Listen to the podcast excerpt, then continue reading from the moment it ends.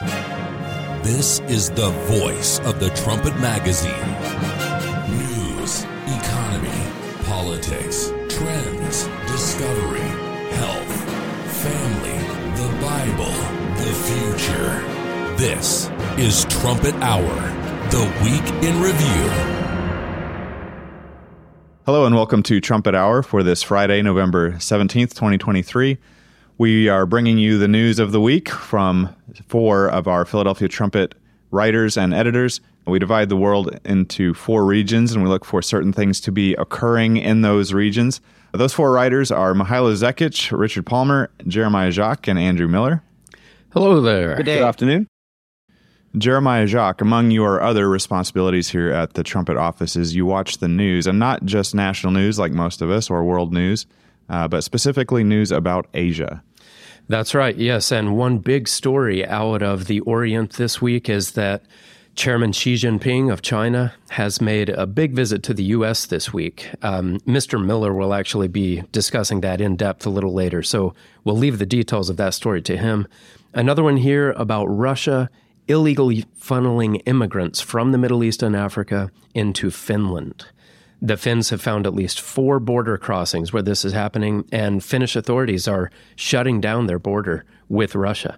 They say that this is clearly an attempt by Russia to destabilize Finland and to just weaken it. And we've seen this happening um, in myriad ways with other European nations as well. So it's definitely a situation to keep an eye on there. Another short story here about Putin preparing for his reelection campaign. He uh, he hasn't yet officially announced that he's running for reelection when his current term ends in March 2024. But this week he did start mobilizing a group of celebrities to support his bid, which will most likely be announced next month. So it's a clear sign that he, you know, plans to go through with another one of these sham votes uh, just to prolong his rule and give it kind of a veneer of legitimacy. And the suspense with this vote is is really killing me here. just kidding, of course. On, onlookers inside and outside of Russia understand that between Putin's true popularity and his ability to rig votes, uh, there, it would be virtually impossible for him to lose. So I don't think we're in for any big surprises with the upcoming Russian election. One other small story here from the Atlantic Council yesterday. They put together an impressive collection of data showing all the help that China is giving Russia uh, to assist with the war against Ukraine. This help stops short of overtly lethal aid, but there are huge numbers of excavators, front end shovel loaders, things like that, that China is sending to the Russians to dig trenches for their soldiers. Also, many large trucks, non agricultural tractors, semiconductors, ball bearings, commercial drones that can be rigged to drop explosives. So it shows that even though China is still trying not to violate the sanctions banning lethal aid, the Chinese are still doing a great deal to help Russia. And this report actually says that the Chinese help is a big reason why Russia has been able to stand up against Ukraine's counteroffensive without losing much of the land they held. So, this Chinese help is a notable factor in the war. So that caught my eye, or my ear, I guess. Vladimir Putin, who has been in power since the year 2000, if I'm not mistaken. Yeah, actually, uh, New Year's Eve, 1999. 1999. Yeah. And is getting ready to do nothing less than stay in power past 2024, but that he's using immigrants as a tool. Not just, oh, we have too many immigrants, you know, and they're overflowing into your country, but using the immigration as a weapon. Yeah, even the uh, a lot of what's happening in Syria that's caused huge influxes of migrants into you know Europe. Um, even a lot of that appears to be by Russian design. They know that that destabilizes Europe, and so the Russians are that that's not just kind of a happenstance, but it's a part of an intentional result, I think, of their their actions in the Middle East. That's interesting, and and the effect of immigration is is undeniable. So if a power could use it, I'm sure it would, and I'm sure that it is. Last night I was reading your draft of your feature article for the Philadelphia Trumpet 2024 January edition, and it was just really comprehensive look at the conflict between Russia and Ukraine and the lies and the spin that are, are going on and surrounding that conflict. Uh, your main story is about Russia. That's right. This big story is just more about Russia's war on Ukraine and specifically about a report published yesterday saying that Russia now has a force inside of Ukraine more than double the size of the force that it invaded the country with almost two years ago. This report is by a leading Ukrainian military observer. His name is Oleksandr Kovalenko. He's a director of the Information Resistance Military Information Platform. And his data says Moscow's troop strength inside Ukraine now exceeds 400,000 soldiers.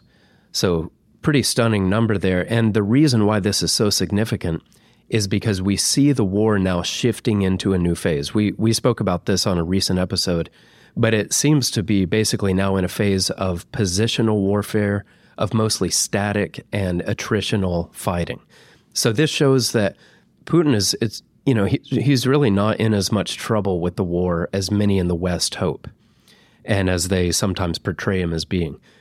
Putin and his regime, of course, we know that they have zero regard for Russian lives and they have the manpower at their disposal to sustain a war of this kind, like a war of attrition, for years. This report says that even if they continue to lose 500 to 1,000 men per day, that is believed to be the current rates of Russian losses in, in recent weeks, which is just a stunning number. But even if the rates stayed at those stratospheric levels, this report argues that Russia could still sustain the war for years. And you know, you look at a country with 144 million people, and that does seem reasonable. And so this is sobering to read about just the vast amount of manpower at Russia's disposal. And this comes, of course, as the winter is approaching there in Ukraine. And with the return of winter, we can expect Russia to once again start to focus on targeting Ukraine's energy infrastructure as they did last winter. So, what Russia has been doing the last couple months is saving up their missiles and drones. Yes, they still do occasional strategic strikes, but their plan has always been they state this on Kremlin state TV to go after Ukraine's energy infrastructure again this winter, to deprive as many civilians as possible of electricity, heat, and running water. These are war crimes. Russia doesn't care. That was analyst Jake Broe there explaining this Russian tactic of targeting Ukraine's power grids during the winter, just trying to freeze as many people as possible and deprive them of running water, um, mostly just as an attempt to demoralize the population and hopefully convince them to let Russia take over the country. So that's basically what we saw last winter. And Ukraine actually had a remarkably mild winter last year, much to the you know chagrin and consternation of the Russians. But now the war is still grinding on, and Russia will once again be trying this. And it's uh, very sobering to remember all the people dying and suffering there, and to know that this war could still be years from ending. Russia, somewhat famous for being willing to fight wars of attrition, to throw waves and waves of soldiers into conflicts. I just looked up the Iraq troop surge that was like in the news for quite a few news cycles back during the Iraq War. There's 20,000. And that just showing you the scale of what's going on in Europe, whether you're seeing it on the headlines right now or whether, you know, some sports headline is dominating the news, whatever whatever you're seeing and, and is being conveyed to you, that's the reality of what's happening in the background there. 400,000 Russian troops doing all kinds of damage and atrocities, as, as your article brings out. And I hope that the listener will also be a reader of the January 2024 edition. So you're watching this for a very clear reason. Yes. You know, whatever happens in the short term, we can be sure that Putin will survive this war politically and go on to fight larger wars soon, because that's something that's foretold in Bible prophecy, mainly Ezekiel chapter 38 trumpet editor in chief Gerald Flurry has said that the details of this chapter show that the, the figure mentioned here as a leader of Asian nations waging war is none other than Vladimir Putin. So, because of this, we can be sure that whatever happens, Putin's grip on power is sure, and we should expect him to go on to fight other wars far larger than this one very soon. For anyone who would like to understand the details of that chapter there in Ezekiel and other passages that relate to it, we have an article called why the Trumpet watches a Russian strongman dominating Asia that uh, goes through all of that in quite a bit of depth.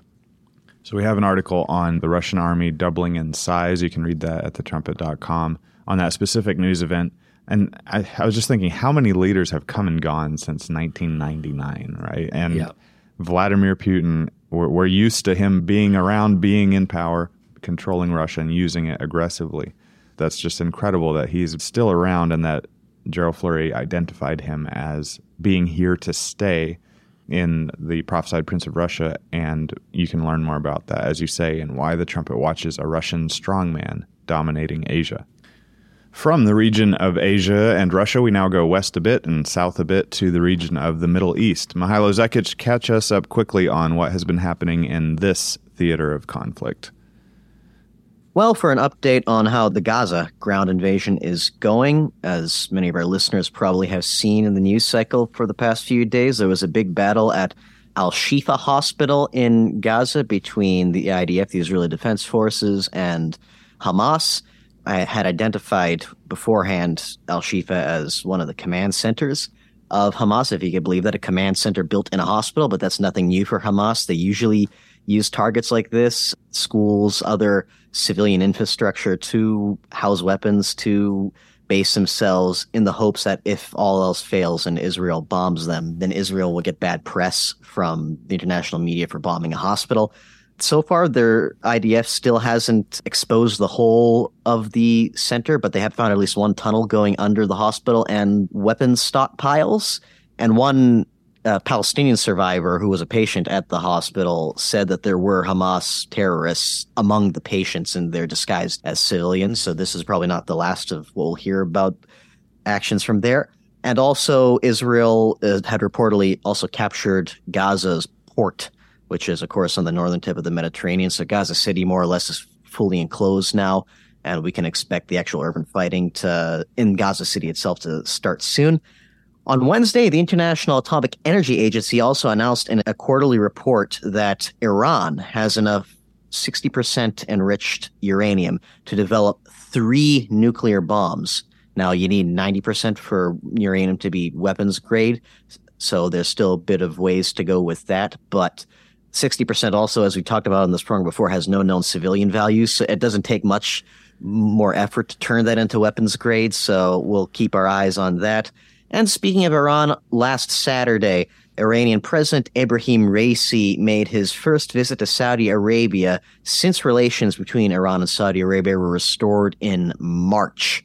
This is obviously a very important relationship in the Middle East, one that a lot of things go on behind the scenes that maybe the average news watcher may not be able to discern right away, but what we'll certainly keep our eyes on that as well and how their relationship progresses and or deteriorates.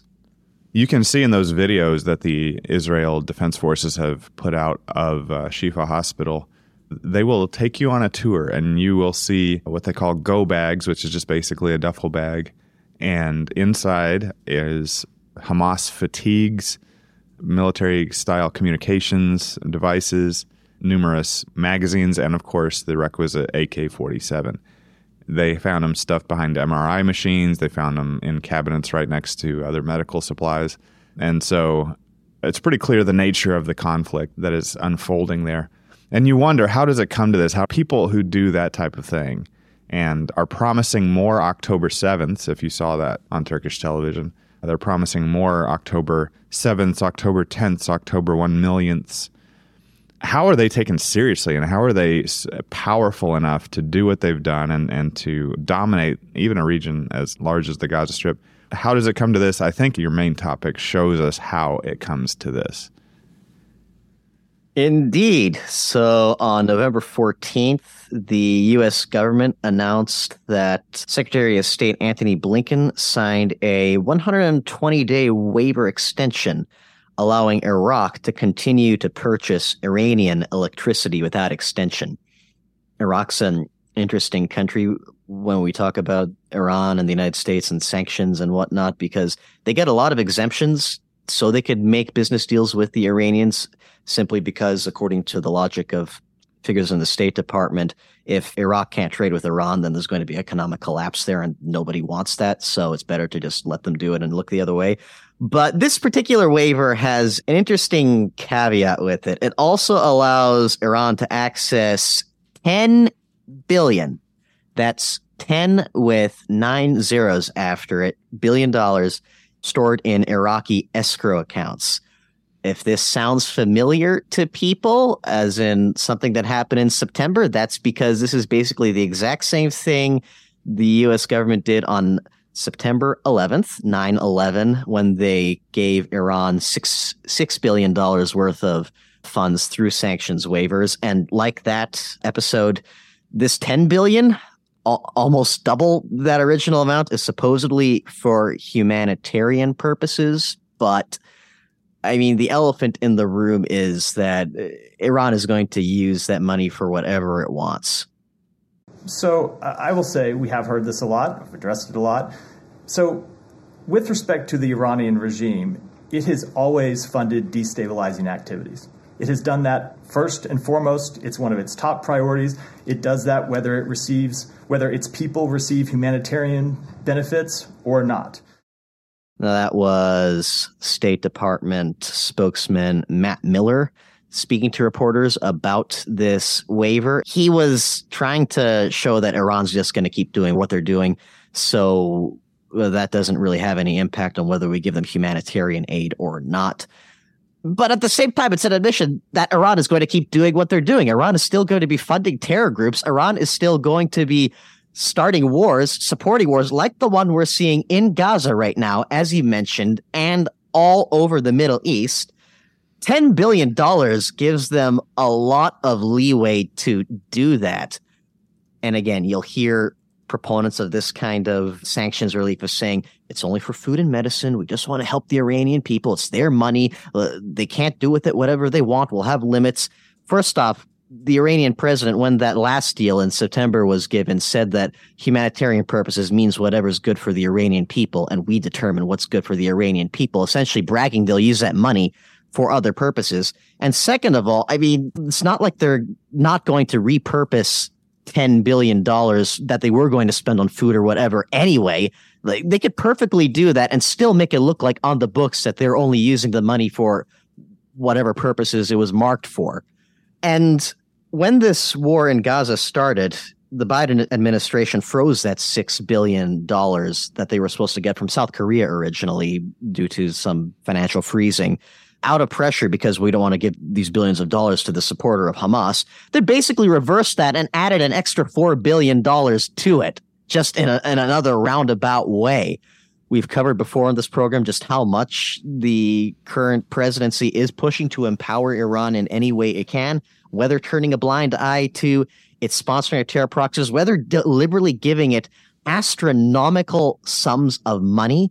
But it just seems like the government keeps outdoing its own record with more and more policy moves with concrete, tangible effects, ripple effects throughout the whole Middle East that logically just does not make any sense for a country that atta- is attacking U.S. forces, for a country that's skirmishing its forces with the U.S. right now that's attacking U.S. allies, that's a danger to global shipping, that's about to get nuclear weapons, as we just talked about. It's dumbfounding, and I still don't accept the premise that America has anything to do with Iran. I mean, I am old enough to remember when we were employing sanctions against Iran for the exact purpose of toppling the regime. And we're talking about the regime of Iran, the, the radical Islamist terrorist sponsoring regime of Iran not necessarily all the Iranian people who live much differently under a different regime, as you can see from photos prior to 1979. I am still dumbfounded that America, which tried to bring that regime down through sanctions and came very close to doing so, has exactly reversed course, has poured billions of dollars into propping up the regime that they could have brought down without a war, without a conflict, just by the financial pressure and the sanctions. You see America actively propping up Iran, and you see Iran continuing to fund people like the terrorists who hide in hospitals in Gaza. I'm just thinking about that article from Mr. Gerald Flurry titled Is Iraq About to Fall to Iran? I mean, we poured billions into defeating Iran, tens of thousands of men, thousands of lives. And he said that it would be spent in vain. And wow, not only did we spend that in vain, but we're spending more outright. Yes, as you as you said, it's mind-boggling. It doesn't make sense physically from a rational foreign policy standpoint. Uh, a country going out of its way to empower one of its biggest enemies doesn't make sense. But like with everything else in this program, we don't look at world events just physically. Primarily, we look at it through the lens of Bible prophecy and what God has to say. We've also talked a lot on this program before about the real power behind the current presidency and how Joe Biden is not the man in charge, that there are deeper forces at play that are controlling his government for a purpose. And that purpose is to fundamentally not just transform, but destroy the United States. And that includes in the realm of foreign policy, that includes other countries, U.S. allies, countries that stand for the same principles like Israel. This funding of Iran is helping fundamentally transform and destroy the nations of Israel. You could see that on the ground in Gaza and in Israel today. What happens when you give billions of dollars to the number one sponsor of Islamic terrorism worldwide? a prophecy that specifically talks about Iran and what it's doing in the Middle East right now is in Daniel 11 verses 40 to 41. Talks about a king of the south or a prophetic name for radical Islam led by Iran, as our editor in chief Gerald Flurry has described for decades. And it specifically says that Iran pushes. It's a very pushy, provocative country. It oversteps its limits. It likes to attack nations where it hurts we're expecting Iran to eventually start pushing primarily to Europe now at this point. But the whole reason Iran can get away with what it's getting away with is because America lets it. You think back to the Trump administration when President Trump took out Iranian super general Qasem Soleimani. Iran went to the United States with its tail between its legs. It fired a missile into an empty piece of desert, said that was its revenge, and left it at that. When somebody starts pushing back at Iran, it stops. It moves back.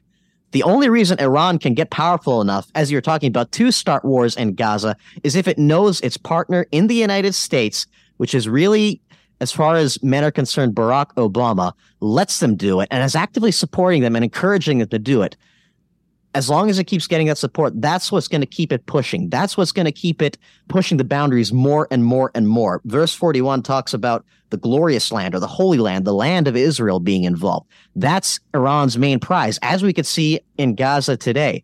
As long as America keeps helping Iran, sponsoring Iran, giving them the green light, we're going to see them keep pushing. Not just being able to push financially, but also have the will to push until, as that prophecy brings out, it's going to meet resistance from a place that looks unlikely at this point, but we'll be expecting Europe to involve itself and to finally deal with the Iranian threat in the years to come. If our listeners would like to learn more, I'd recommend them looking at our latest print edition magazine, including one of our feature articles there, The Real Power Behind Hamas. So think about this. At the anniversary of September 11th, the United States government, as you said, announced that it was providing $6 billion to Iran. That was on September 11th. And now, after October 7th, after the world has seen the vivid results, the blood red results of where that money goes and what that money produces and what it means to be a sponsor of global terrorism, at that time, the United States government under Joe Biden, under Barack Obama, does not lay low, does not try to avoid the subject for a little while, does not try to wait a few news cycles until it brings this back up. At this exact time, it is boldly stepping forward with not just the 6 billion, the 10 billion.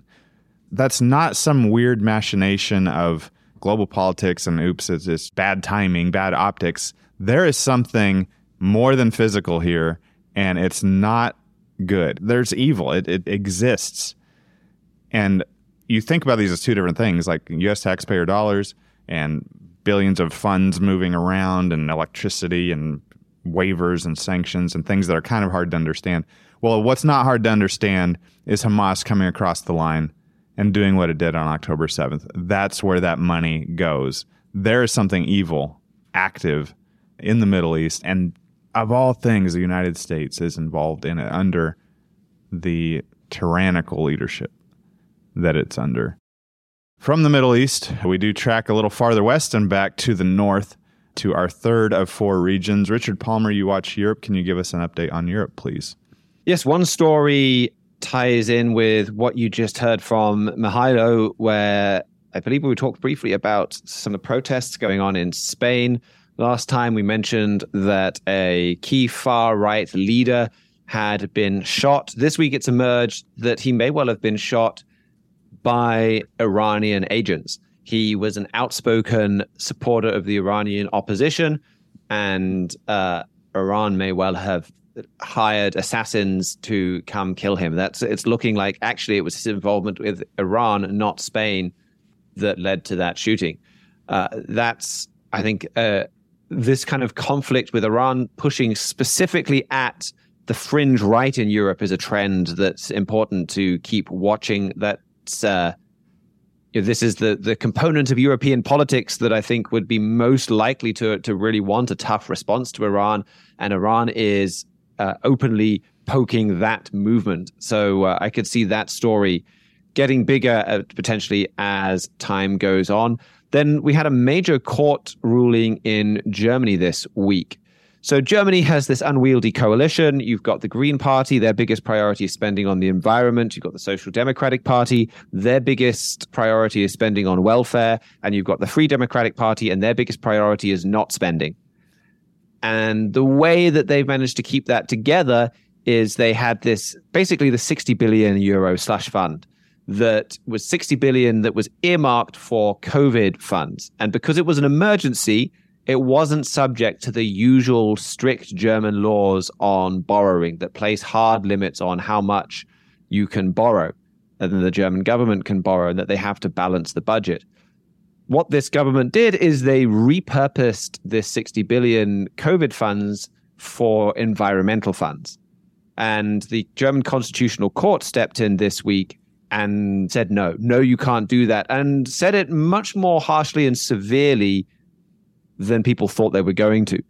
And that they typically have. They've basically declared the entire budget null and void, which completely reopened up the whole coalition. Now everyone's going to be fighting over these funds to deal with this now 60 billion that has disappeared from the German budget over the last few years. They've basically declared that the entire budget is null and void. This coalition has not been harmonious, as you can imagine, with those parties. And this is going to make things worse and could bring about or could precipitate the end of that coalition. And you look at just how fractured German politics are it's just hard to see Germany getting a real functioning coalition through democracy again. And so this pushes this trend that we've been watching of Germany just becoming ungovernable, leading the way to the rise of a German strongman. So, German politics and turmoil, we've been watching that, and you've got to wonder I think we've mentioned this before how long will the German people put up with it, and how easy will it be for someone who is strong enough to, to take advantage of that, as has happened in Germany before? Uh, what is the main topic for us to focus in on from Europe? Well, I'd like to bring something from my home country here in the UK. We've had a lot of political turmoil. A big surprise with the Prime Minister, former Prime Minister David Cameron, returning to frontline politics. So all of this happened because Home Secretary Suella Braverman has been fired. Now, we've talked with I think, a great degree of outrage on this show about these pro Hamas marches that have been taking place on the streets of London every weekend, where you have people openly calling for genocide against Jews, for from the river to the sea, Palestine shall be free. You know, it's a call to kill all the Jews in the Middle East. You've had people calling for jihad on the streets of London. And the police response to so much of this has just been abominable. They've taken to Twitter to explain while calling for jihad by the Muslim by the armies of Islam is actually not necessarily violent, and explaining how they can't do anything, how they they would like to crack down on these protests, but their hands are tied. I mean, this is the same police force. this is you know, Britain's police sent drones out of after hikers in the middle of the wilderness in case they might be taking non-essential journeys during lockdown. This is this, these are the police forces that arrested grannies for sitting on a park bench during COVID, that raided houses if they believed there was somebody not from their house. That you know, they they will enforce details of laws or laws that don't even exist, as happened in COVID in some cases, with extreme gusto when they want to. But they've been claiming and even posing and having photographs with with these anti Semitic demonstrators. Meanwhile, they themselves, the police themselves, tear down photos showing Israeli hostages. They themselves ban a van that has a TV screen with pictures of these hostages. They ban it from London. You know, they are behaving in an institutionally anti-Semitic fashion, and I think in some ways the Home Secretary is responsible for policing. You could look at that and say, well, yes, she should be fired. The Home Secretary should be fired uh, for having police that act like this. But that's not why she was fired. She was fired for speaking out against it. She called these marches hate marches, which I don't see how you characterize a march that's calling for genocide against Jews any differently to that. And she said that the police played favorites when it came to demonstrators, which again, I don't see how you come to any other conclusion. And for this, all the great and the good from all kind of political parties, she was kind of given the Donald Trump treatment, where a large number condemned her, talked about how it's beyond the pale. You know, Baroness Warsi, a, a peer from her own conservative party, said she lit the touch paper and ignited community tensions. Police consultant accused her of creating more tension, increased emotion. The Labour leader said she'd done more recently to whip up division and set the British people against one another and sow the seeds of hatred and distrust. So, criticized throughout the political spectrum, and she was fired on Monday. What do you think it was like, dear listener? How do you think it started? Pick a dictatorship, pick a dystopian society on this planet that has existed. It started small and grew. And what we're seeing is a process ramping up to something. Now, it's interesting to me because I'm reading a book about Winston Churchill now, and this is the same land and the same city of Winston Churchill and men who, by in their tens and their hundreds of thousands, gave their lives for something far different. And when I, when I saw the monument there being used and abused for these protests, it's angering I mean, I don't think we've actually fully let loose with the outrage on the air, at least, that this can and should spark in a person who cares about just human decency, not not even just your nation, but but human decency. It is, and I think people have pointed out that this week is very decisive for English politics in that Rishi Sunak has tried to he's been, been, be a bit of a chameleon, you know, kind of be all things to all men and come in to the Conservative Party and not pick a side, not kind of be with the the kind of the what you could call the rhinos or the kinos or whatever the conservative name only, or to be on the on the on on the hard right either. And you know that I think is the other upsetting part of this news is this is him very much taking a taking a side and he's embracing the left of his party. So he's kicked out the most right wing person, Suella Braverman. She is gone. And then the other kind of the big news I mentioned with David Cameron coming back. What he did is he took the the foreign the former foreign minister James Cleverly. He was moved to become the Home Secretary, Suella Braverman's own jo- old job, and then he brought David Cameron out of retirement to serve as the foreign secretary. To, to serve as a cabinet minister you've got to be you've got to be in parliament. David cameron is not in parliament.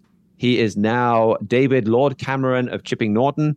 He will be sitting in the house of lords. It's been a while since we've had a, a lord occupying one of those chief roles of government. So i think that's one of the more eye-catching aspects of this story from this week that's got a lot of the newspapers attention you have to wonder with David Cameron himself. Um, never mind the fact of w- what all you just talked about with Suella Braverman being dismissed, the implications that has for the British government, but what his vision for Britain's role in the world would take the country.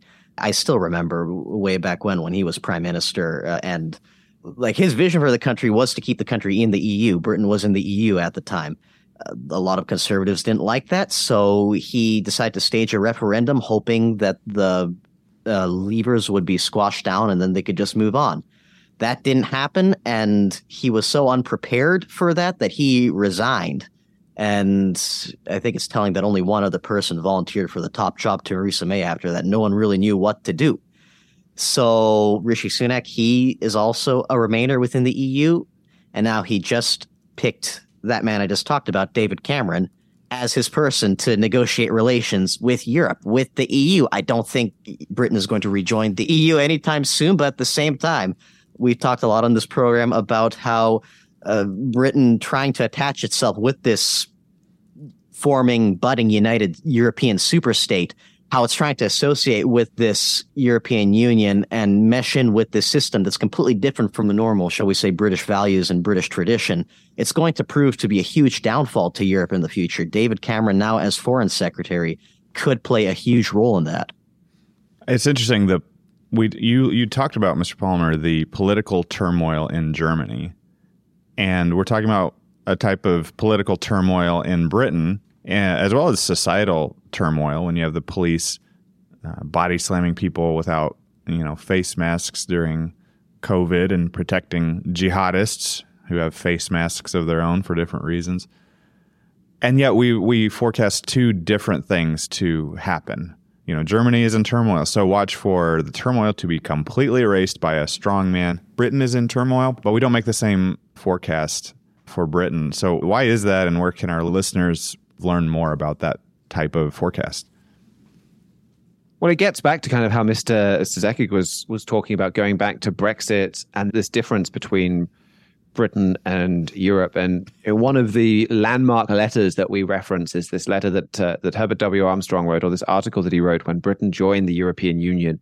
And he said that on this date, it's it's a date fraught with ominous historical potentialities and he said Britain's going to re- regret joining the European Union. Uh, something that's a, a, a, fulfilled prophecy, something that has very clearly happened, regretted so much so that we that it that it became a major issue in British politics for years, and and we've now left. And the bulk of that letter, though, is him talking about the two very different prophesied destinies for these powers. That, as he proves in his his free book, The United States and Britain in Prophecy, uh, that Britain is and, and America are descended from the nations of Israel, and that these two countries had their time in the sun, had their period of greatness, not because of they'd earned it, not because of fantastic virtues of their character or better values or laws, and God certainly blessed those countries with with some some biblical principles in their system of laws, but they weren't the fundamental cause for that that period of greatness. It was because God promised Abraham these blessings. He promised he would make his his sons great nations. I mean, if you've got a Bible, you can go back. You may have read these scriptures already, where God talks about these blessings that He's going to provide Abraham, and He promises, yes, the land of Canaan in the Middle East, uh, but promises of just a really great world dominating nation. You can read those those promises in the book of Genesis, and they promise a, a nation of far greater power uh, and strength than the role that just Israel in the Middle East has ever played. I mean, if the Bible is completely and totally accurate, there's got to be more to the story than the Jews in the Middle East as the descendants of Abraham. And so God promised these promises of just dominant global empire to Abraham and his descendants. And these promises were again offered in Leviticus 26 to the children of Israel after they came out of Egypt. But when God gave them to Abraham, he said, This is going to happen. When he made, uh, made these same offers to Israel after they came out of Egypt, he said, If you obey me, these, these things are going to happen and you get into the details of the promises. And basically what god said is okay he's got an unconditional promise to abraham conditional promises to israel. If they disobeyed those promises weren't in the bin. You know the, the, his god's signature was on that document. He had to he had to fulfill those promises but they'd be delayed. And so israel split. The northern tribes of israel went into captivity. They get carried off away from the land of, of israel and and Mr. Armstrong shows how you can prove from the Bible that they eventually migrated to to Britain and America and elsewhere. And then God fulfills these promises at the exact time that the book of Leviticus promises that he will. And so that is exactly that's why Britain and America became dominant in the world. But then for Europe and for Germany, God in particular, God talks about in those same prophecies in Leviticus 26, he says, Well, if you disobey me, and once these blessings have set in, if you disobey me, if you don't continue, if you don't walk in my ways, well, you'll be punished. I'm going to raise up foreign nations to punish you. And later prophets in Israel, like Isaiah, went into details of exactly which nations God would rise would raise up to do this punishing. And that's Europe and that's Germany. And ultimately, that's the heart and core of the reason of why there's two very different um, different aims here. I think you know there are other details that you could get into. I think there's a spirit and a pride and power that's been broken in Britain and America that hasn't in Europe, and there's there's other points that you could make. But fundamentally, God says He is against Britain and America. He is correcting us, and He is not against Europe and Germany. He is raising those nations up to be the instrument of His correction that's the fundamental reason why you have this difference. And ultimately, both nations all na- are going to benefit from this, from this correction. And there's going to be a time of hardship that's coming, very, I mean, hardship understates it for the world that comes as part of this correction. He's going to kind of correct Germany as well, this tool that he used for correction. But it's part of it's it's part of a plan not just for Israel, not just for Britain and, and America, but a plan for the whole world to come to know God. And there are also these beautiful promises in Isaiah that talk about Israel and Assyria and Egypt, in the Middle East, these countries that hate each other, dwelling in unity, all being used by God, all being wealthy and prosperous, and uh, just all living in global peace and happiness. So, this is part of a plan to completely end forever the images that we saw coming out of Israel on October 7th and the many, many horrors we've seen throughout history. Uh, so that's the ultimate reason for this divergence. And you can read more about that in Mr. Armstrong's free book, The United States and Britain in Prophecy. This is the same as you were talking there. This is the, I was feeling the same thing I felt as I was going through the uh, January trumpet draft last night, and and you just realize people who hate their own country and love terrorists, for example, they're wrong. They're not thinking right. People who love their own country and hate other countries, they're not thinking right. And and so when when you see something that seems pro Israel, right, or pro America, or pro uh, Russia or Ukraine, you do get tangled in knots unless you realize this overview from higher up that you're giving. And the United States and Britain prophecy is so good for that. I've mentioned before that when I read it the first time I thought, oh, you know, how nice for Abraham and his family to have some nice blessings because he obeyed God. no, that was a history altering uh, promise that was made that we are still experiencing and that we're seeing. And like uh, you know, one of the articles is uh, is about the history of Israel and its its uh, historic right to its land. And the points made in there that that Mo, you know Moses didn't say, You have this promised land because you are Israel and you are God's favorite. He said, God is using you to punish the people who are in this land. And if you do what they do, and if you sin as they sin, you will be pushed out of this exact same land, right? God is not a respecter of persons, is the point that you brought out so well there. That he's doing this for mankind. He's he's using a certain nation for the sake not of that nation, but for the sake of mankind. And so, as you said, that's brought out so powerfully in the United States and Britain in prophecy by the late Herbert W. Armstrong. So now we go much further west to our our last region, which is the United States and Britain, Anglo America. Andrew Miller, you watched that region. We were just talking about the United States and Britain in prophecy. Give us an update on Anglo America. Conditions are literally drier than the Dust Bowl in the heartland of America right now a record number of U.S. citizens are falling behind on their car payments, and annual interest payments on the national debt have surpassed $1 trillion per year for the first time ever.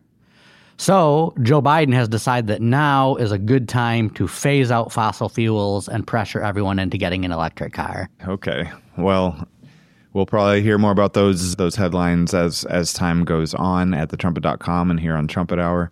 The main story that you have is something that a lot of us might be familiar with. Give us your take on the main story from Anglo America this week. Well, yeah, that's what I was getting at with the electric car comment is that Xi Jinping, the president of China, came to America this week and talked with, was welcomed warmly by Joe Biden, talked with him on a variety of topics, but the, the, the big stories were is that Xi Jinping said that China is ready to be friends with the United States and negotiated a pretty far reaching climate change reduction pledge with America that, when you dig into, is really going to hurt the United States and help China. Now, the climate change activists are hailing this as a big breakthrough because the two biggest carbon dioxide emitters in the world are China and the United States. Historically, in these agreements, America's lived up to its end by cutting down climate uh, carbon based emissions, and China has not. So that's one of the reasons that uh, Xi Jinping is so happy about this agreement, because in large part, this is going to be America uh, and China are agreeing to reduce their usage of fossil fuel, especially America's usage of fossil fuel, and switch over to wind, solar, and other renewable technologies that take rare earth minerals and other battery manufacturing capabilities currently located in China. I've seen reports, not from this week, but from a few months ago, that to, to actually make Biden's electric car plan a reality, since an electric car requires six times the mineral input of a conventional car, America is going to need 7 million tons of copper, lithium, nickel, manganese, cobalt, graphite, chromium, molybdenum, zinc, silicon, rare earth oxides, and other minerals. And since America buys about 80% of its rare earth mineral imports from China, this is going to be a huge boon for Chinese industry.